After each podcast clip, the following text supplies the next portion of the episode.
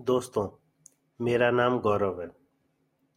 दोस्तों, क्या होगा यदि किसी के कार का टायर रास्ते में पंक्चर हो जाए और वो कार से उतर कर रास्ते में बोलना शुरू कर दे कि, यार, टायर, तुझे पंक्चर नहीं होना चाहिए था।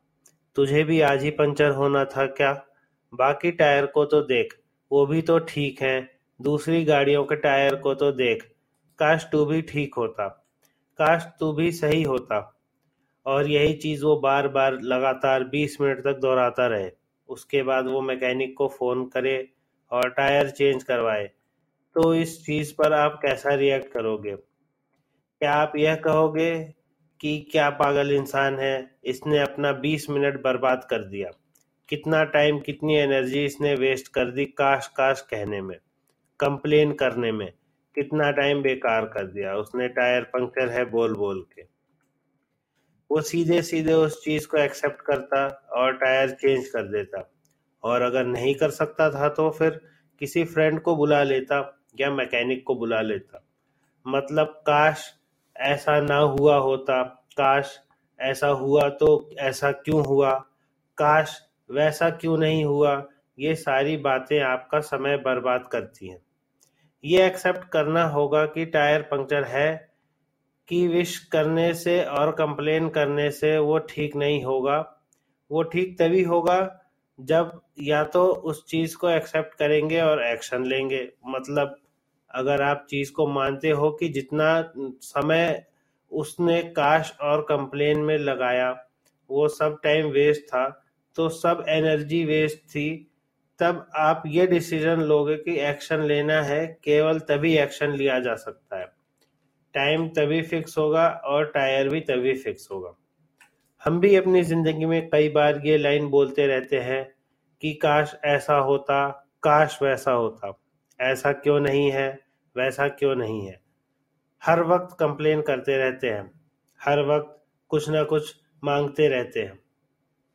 ये सोच सोच करके हम अपनी ज़िंदगी का कितना टाइम वेस्ट करते हैं, हम खुद भी नहीं जानते।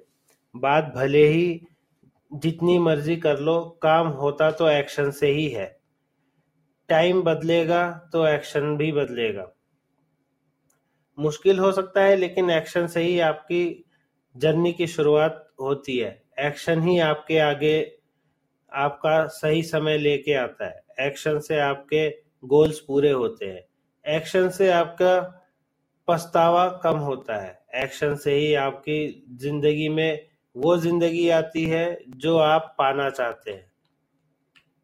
आपको खुद को आदत डालनी होगी एक्शन लेने की। काश मैं एक राइटर होता, लेकिन लिखने के टाइम नहीं है। लिखने का माहौल नहीं है। एक साल बाद लिखूँगा, कॉलेज के बाद लिखूँगा, रिटायरमेंट के बाद लिखूँगा। इस इस तरह की सोच अगर हम रखते हैं और एक्शन नहीं लेते हैं तो क्या आपको लगता है कि कोई एक इंसान एक राइटर बन सकता है?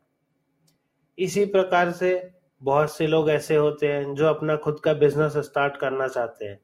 लेकिन वो कहते हैं कि, काश मेरे पास पैसे होते बिज़नेस स्टार्ट करने के लिए। काश मेरे पास कस्टमर होते जिनकी हेल्प से मैं बिज़नेस स्टार्ट कर सकूँ। काश बिज़नेस में कंपटीशन ना होता आपको ये एक्सेप्ट करना होगा कि आपको एक्शन लेना होगा। भले ही आप छोटी शुरुआत करें एक्शन तो लो। जितना समय आप शिकायत करने में बर्बाद करते हैं, उतना समय और उतनी ही एनर्जी आप कोई अच्छा एक्शन लें प्लान बनाएँ और उस चीज़ को काम स्टार्ट करें। आपकी लाइफ में कई साल ऐसी सोच में बर्बाद हो जाते हैं, लेकिन हम कोई एक्शन नहीं लेते हैं।